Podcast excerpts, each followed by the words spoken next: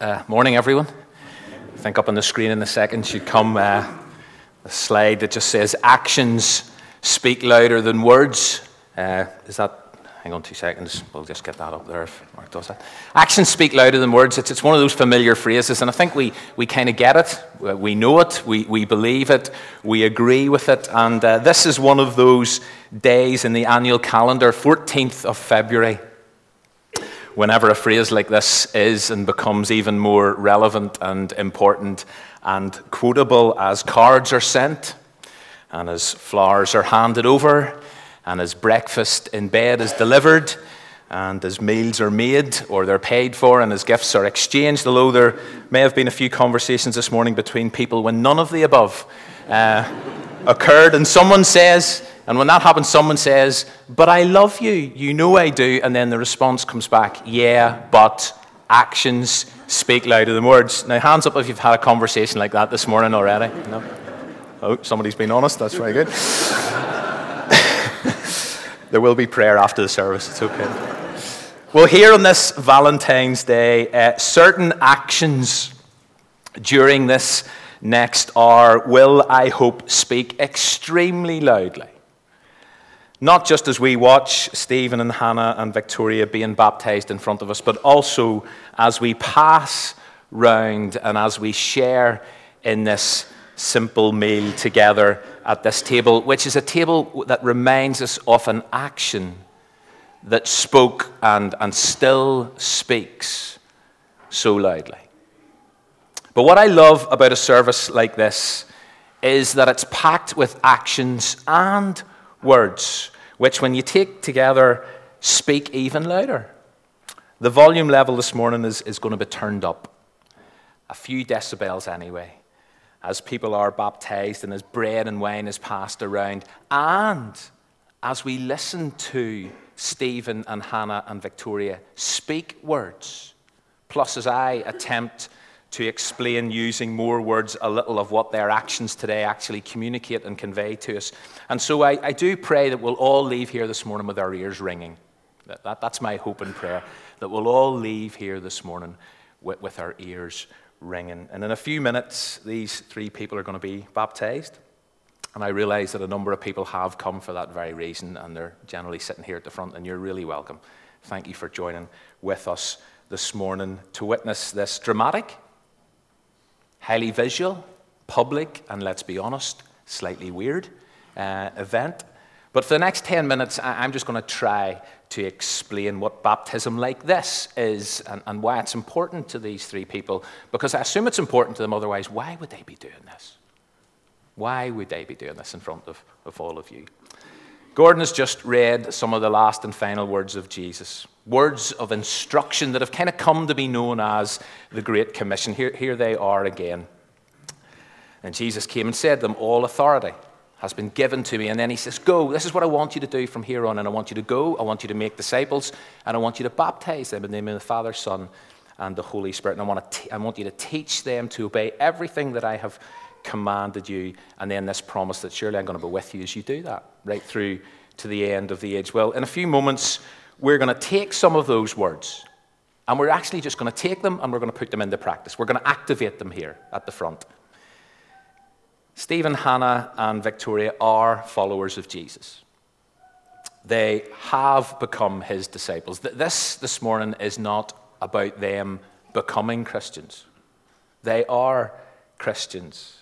And so, just before they get, get baptized, we're going to listen to them on video, share a little of how that happened to them, why that happened to them, where that happened to them, whatever.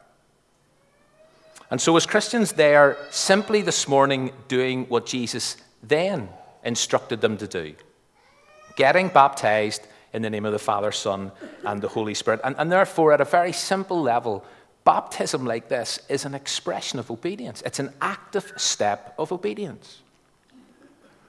But it goes further than that because Jesus not only instructs us to do this, but he modeled it. Because Jesus believed passionately that actions speak louder than words. And so Jesus, around the age of 30 in the River Jordan, was baptized. And so was 21st century disciples who have committed themselves to Jesus and therefore are saying, Do you know something? We want to follow Jesus. We want to live as Jesus. We want to walk as Christ walked. Then these three people are just saying, Here, we want to embrace that example. We want to pick up on that example because we are now followers of Jesus. And so baptism is an expression of obedience and it is a reflection of an example. But back again to those, those famous words of Jesus, because after Jesus said them, right at the end of Matthew 28, Jesus then returned to be with his Father. He went home. And then he empowered and he enabled his disciples to be his witnesses wherever they went. And so the disciples went about and started sharing the message of Jesus with whoever they met. They talked about his inspirational life, they talked about his sacrificial death, they talked about his astonishing resurrection. And in Acts chapter 2, which, which kind of tells the story of what happened next, we read that this message, their message, their good news, their gospel about Jesus, it started to impact people. People started to take it on board. People started to sit up and listen. In fact, the way it's put is that people were cut to the heart whenever they heard this message of Jesus. And whenever they were cut to the heart, they turned around to the disciples and said, Well, what should we do now? What do we do next? We accept this, we believe this, so what do we do? And the disciples said, You do this. You repent and you be baptized, every one of you. And 3,000 people did exactly that, and the, and the Christian church was launched. And the rest is history. And here we are 2,000 years later, and we're still celebrating the good news of Jesus, and we're still baptizing people like Stephen and Hannah and Victoria, whose hearts have been challenged, whose hearts have been cut whose hearts have been changed and whose lives are still being transformed from the inside out. These three people have heard the good news about Jesus. At some point in their lives, at various points in their lives, and in various ways, they've made the decision, like 3,000 people in Jerusalem two millennia ago, and countless people have ever since. They have made the decision to repent and to be baptized. And so they're just following through on a biblical command. They've already done the first of those two things, and we'll come back to that in a second. And here this morning, 14th February 2016, they're simply following through on the, the second of those. And if you read the book of Acts, which traces the kind of story and growth of Christianity, you see this pattern played out time and time again as people react to the good news about Jesus and what they discover about him, where they turn around, where they turn away from a previous way of life, a sin kind of dominated way of life. They accept Jesus and then they get baptized. So, thirdly, baptism like this is simply an active follow up to repentance. But let me go back to this word repent. Stephen, Hannah, and Victoria have at some point in their lives, and, they, they may tell that as part of their story, but at some point in their lives, they have recognized the reality of what the Bible calls, and I know it's not popular to talk about this, but they've recognized the reality of what the Bible calls sin in their lives, this kind of inbuilt, inborn, selfish tendency to do what we want, to just kind of live life our way to mess things up in a sense. It's this thing that eats away at our hearts and it corrodes life as it was meant to be. And it causes and is the root cause of all kinds of negative attitudes. Our words and our actions are affected and infected by this thing. And so we see it spilling out in, in, anger and in jealousy and in greed and in pride and in injustice and in lies and in bigotry and in sectarianism and on and on and on the list goes. But sin doesn't just cause man's inhumanity to man, it does. And it wrecks relationships, and it destroys relationships, and it causes dysfunction in relationships. But it also disconnects us from God. It disconnects us from the relationship that actually God created us to enjoy. So sin creates this barrier between us and a, and a holy God. And it's a barrier that, that Scripture says we can't scale, we can't break it down by ourselves, no matter how good we are, no matter what we do. But it's then kind of into this problem that the good news of Jesus becomes a reality. Because rather than leave us disconnected and leave us separated, God has enabled reconnection. God has dealt with the barrier. And the way he dealt with it was via Jesus, who became a sacrifice for our sin. And the message of this cross is listen, God reconciles people to himself. God brings people back into that relationship that they were created to enjoy. And so, if we confess our sin, if we admit that we've messed up, if we turn from self towards Jesus, in other words, if we repent, that's just what it means change direction. Then God, in His love and in His grace and in His mercy, forgives us and restores us in the right relationship. And so, this table and this bread and this wine, these are visible reminders of this. Visible reminders that God so loved the world, but God didn't just say, I love this world. He demonstrated it. Why? Because actions speak far louder than words. That in the while we were still sinners, still messed up, still disconnected from God, still doing our own thing, Jesus gave. Our God gave Jesus, and Jesus laid down his life. And for Stephen, for Hannah, and Victoria, this table and what this table points to, the cross of Christ, is important to them. It is personal, it means something. And so, as a result of this, which reminds them and points to this, they've confessed their sins, they've repented, and now they're being baptized. Doesn't mean they're perfect. Doesn't mean they never get it wrong. Doesn't mean they haven't sinned since. Just ask their families. Christians still sin. But the thing is, it no longer controls our lives. We're no longer slaves to it. We still get it wrong. We still mess up. It's not one Christian here this morning who could stand up here and say, I haven't got it wrong this week. We have. I have. But sin no longer controls our lives. We're no longer slaves to it. Its power over us has been broken.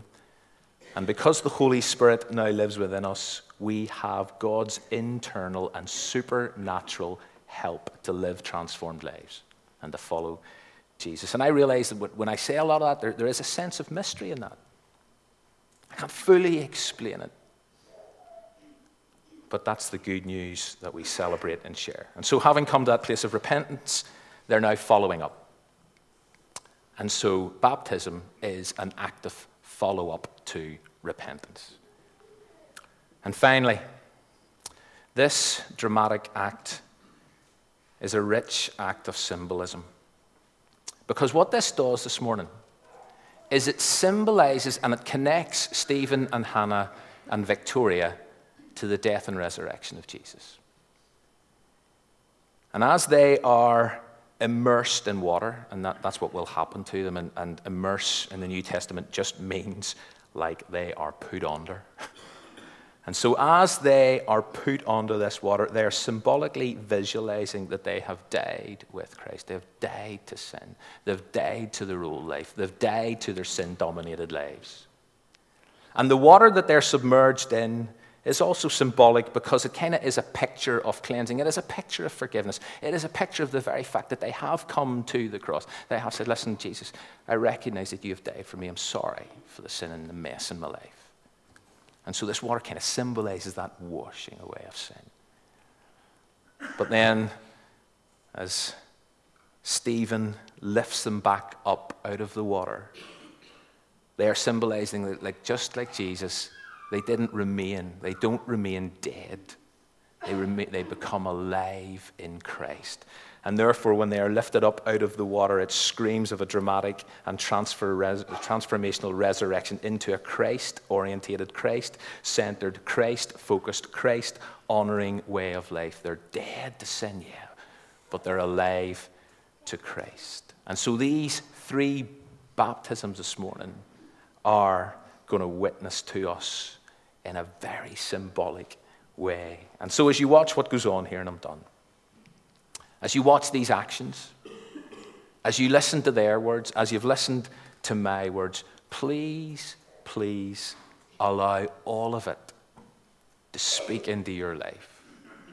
Celebrate with them, share in their joy, and allow this expression of obedience, this reflection of an example, this follow up to repentance, this rich act of symbolism to speak into your own life. And if anybody has any questions about anything that happened here this morning, please do talk to us afterwards. But may actions speak loudly, and may actions and words speak even louder. Let's pray together.